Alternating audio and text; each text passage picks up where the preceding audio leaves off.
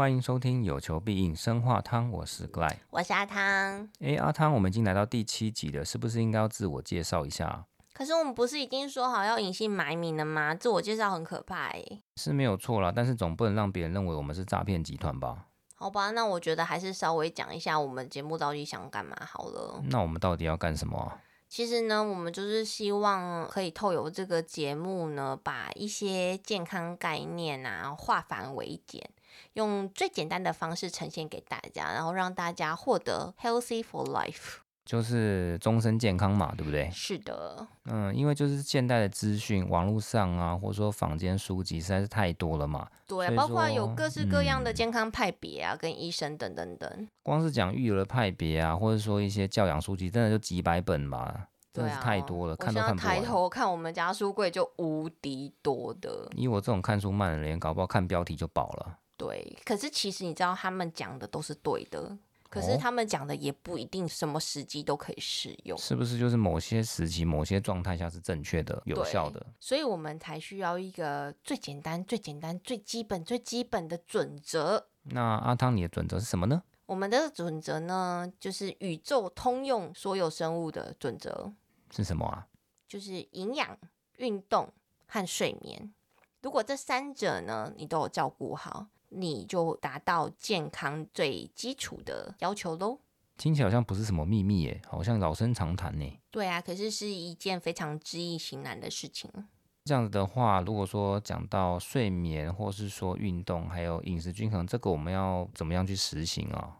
我就来讨论一下营养均衡这件事情好了。营养均衡听起来好像很简单，对不对？对啊，但是应该是各个时期都不一样吧？对，因为很多人都会有迷失，他就会觉得说，哎，可是护理师跟我讲说，我们家宝宝他现在一餐就是吃一百二，哎，可是你的宝宝他有可能一直吃一百二，一直吃到他六个月或是一岁吗？就小朋友会长大，啊每个时期不一样啊。是的，所以呢，我们每一个时期都要来根据他那个时期的体重啊，还有他睡眠的状况啊，下去做调整。嗯，就是可能满月前啊，一直到一岁前，或是一直到学龄前，那时候都一直变动的嘛。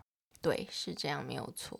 像是呃满月，因为之前满月一定是喝奶嘛，无论是母奶、配方奶，那一直到足岁前吃副食品嘛，对，怎么样去切换，后面怎么样去做转换营养的部分。对，因为宝宝他随着他的年纪增长啊，其实代表的就是他的身体器官的成熟，然后他对他的肌肉的控制的能力跟程度也越来越好，所以他消耗的热量也会越来越高，他需要的营养的比例也会不同。嗯，而且这边就可能需要不同的运动了吧？对，而且不是只有宝宝是这样哦，包括妈妈们也是啊。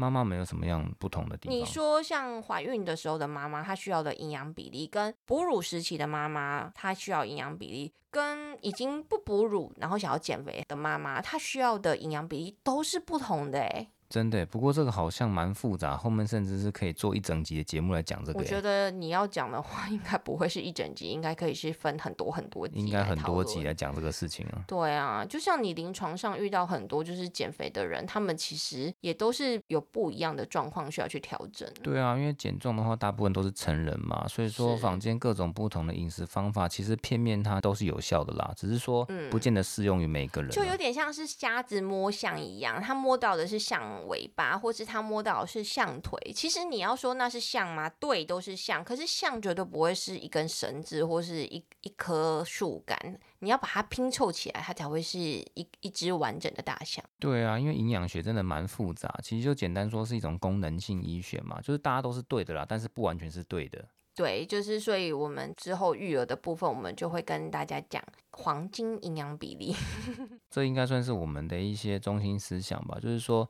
宝宝们啊，或是说无论是青少年啊，就是随着年纪的不同，你所需要的营养的，老人也是啊，对啊，营养的比例啊，或是运动的强度啊，运动的时间，或是睡眠的一些深度、时间、长度，可能都不一样吧。对对对，你也讲到运动了，运动其实也是这样子，就好像我最喜欢拿来举例的就是那个 Tummy Time，就他对满月前的宝宝可能是一个运动，可是他对三个月、四个月、五个月、六个月的宝宝，甚至对现在我对面的 Gly。他就不是个运动啦。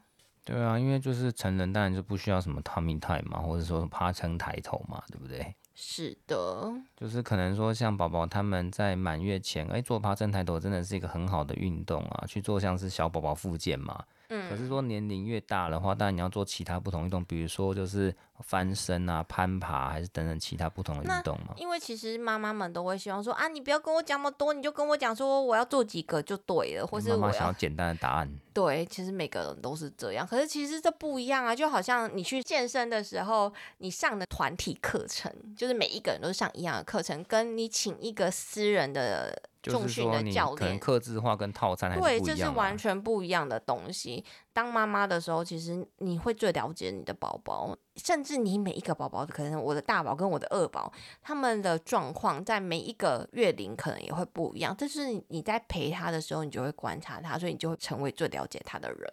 对啊，所以说其实我们还说化繁为简嘛，其实每个人都是个体，都不一样，可能需要克制化，但是其实大规则就是一样的啦。对，我们会跟大家分享说，我们有观察到用怎样子的方式呢，去得到宝宝他现在的状况，然后随时的滚动式的调整，这是我去年学到的新名词。这个真的是一个其实蛮讨厌的名词。它是名词还是动词？它是动词还是名词？我不管它什么，它其实这个名词。我们不要说滚动式。纠正我们说滚动式的调整，听起来是一样的哦。好，可是我觉得听滚动式 听起来还蛮可爱的，就好像有一个小朋友在那边滚滚滚滚滚。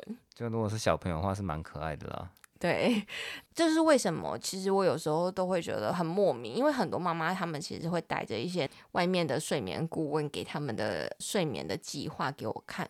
我会问啊，我会就说，嗯，啊，就只有这样子吗？他说，嗯，对，就只有这样子。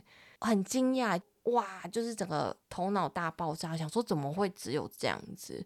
因为你睡眠啊，不可能说。光叫你几点几点睡，你就真的几点几点睡。如果是这样子的话，台湾失眠的人怎么会有那么多呢？对啊，讲到睡眠真的很复杂哎。我记得好像健保署就统计，二零二一年台湾人就吃掉不知道十点五亿颗的失眠药吧。你先不要管说那一些成人，他们可能会有更复杂的社会化因子，导致他们呃睡眠或是身心状况失衡。可是我回到宝宝的身上。睡眠不是练习而来的。如果你肚子饿，或是你便便了，屁股就是一大包，你就就是不舒服，你就是生病。请问我要怎么让你练习睡眠？难道我要强迫你睡在那边吗？不可能啊！所以我一定要把我其他的生理需求也照顾好。那生理需求呢，就是运动还有营养。对啊，因为小宝宝其实简单来说就是小动物嘛，小动物的话最单纯就是满足它的生理需求啊。对，这就是为什么来找我的妈妈们每一个都会觉得很有效。我昨天还前天才接到一个妈妈，她就是在问说，朋友有那个哺喂母乳，结果宝宝都睡不好，可是在月中还不错，然后一回来就是都睡不到一个小时就起来哭这样子的状况。其实睡眠呢，它是跟营养有关，包括它有时候可能会牵扯到他当下的生理状况。包括他肠胃舒不舒服啊，这样子，我们之前也有讨论过，就是其实宝宝在一岁之前呢，通常肠胃问题也不是问题啦，它就是一个生长的过程，肠胃呃是会占大多数的原因，这样子。反正简单说起来的话，睡眠的话，我们就比较回归到说一般小动物的生理需求啊，就是说你要怎么样睡得充足，或者说满足你的睡眠的一些深度啊，哦，这样子其实是对睡眠来说是很重要的啦。所以我在节目中常常会讲到四个字，叫做规律作息。可是我的规律作息不是说，哎，你时间一到就把宝宝放下去，放下去这样就好了。因为真的外面很多睡眠顾问，或是甚至很多育婴的派别，他们就是这样跟你讲，哎，他说，那，你时间到，你就是宝宝一定要放下去哦，一定要放下去哦。而且他如果没吃饱，你也不要管他，你就让他哭，哭到他睡到。拜托不要这样子，你一定要把他其他的生理需求也照顾好，因为当他照顾好之后，睡眠就会变成一件再也自然不了的事情了。就是反正把小朋友当成小动物啊，满足他生理需求，自然而然他就会睡得很好喽。对，所以不只是小朋友的部分啊，其实成人或是。嗯、呃，你说像我们现在青壮年的爸爸妈妈啦，然后还是说老年人的阿公阿嬷或者阿祖们，或是生病的人，其实也都是一样的概念。对啊，讲到这睡眠，其实是真的蛮复杂的啦。如果说睡眠不足的话，你可能其实呃压力荷尔蒙就会上升嘛。我们无论是小朋友或是大人都是一样的状况。压力荷尔蒙上升的话，身体就存在一个发炎的状态嘛。你可能比如说哦皮肤就发炎、长痘痘啊、或长疹子啊，或者是说你可能就是诶什么尿道啊，或者说私密处发炎啊，这都有可能啦。要避免掉说，就是压力荷尔蒙上升这种情况下的话，那睡眠充足就非常的重要，才会说哦，有没有充足的睡眠的话，身体的健康是一个必要的条件呢、啊。对啊，所以我们才说呢，一定要有最最基本的三要素，就是营养均衡呢，适量运动，然后还有良好的睡眠，才有可能会得到健康。那你想说？人一定要健康，心情才会好啊。那你如果从刚出生的时候就好好的照顾你的宝宝，然后让他已经习惯了这个生活的模式，包括从营养、从运动，然后从睡眠，这三个都顾得很好，你以后就不太需要太过担心他是否会健康了，因为你已经帮他奠定好一个良好的生活的范本跟准则在那边。对啊，所以说这是我们 Healthy for Life 的一个健康准则嘛。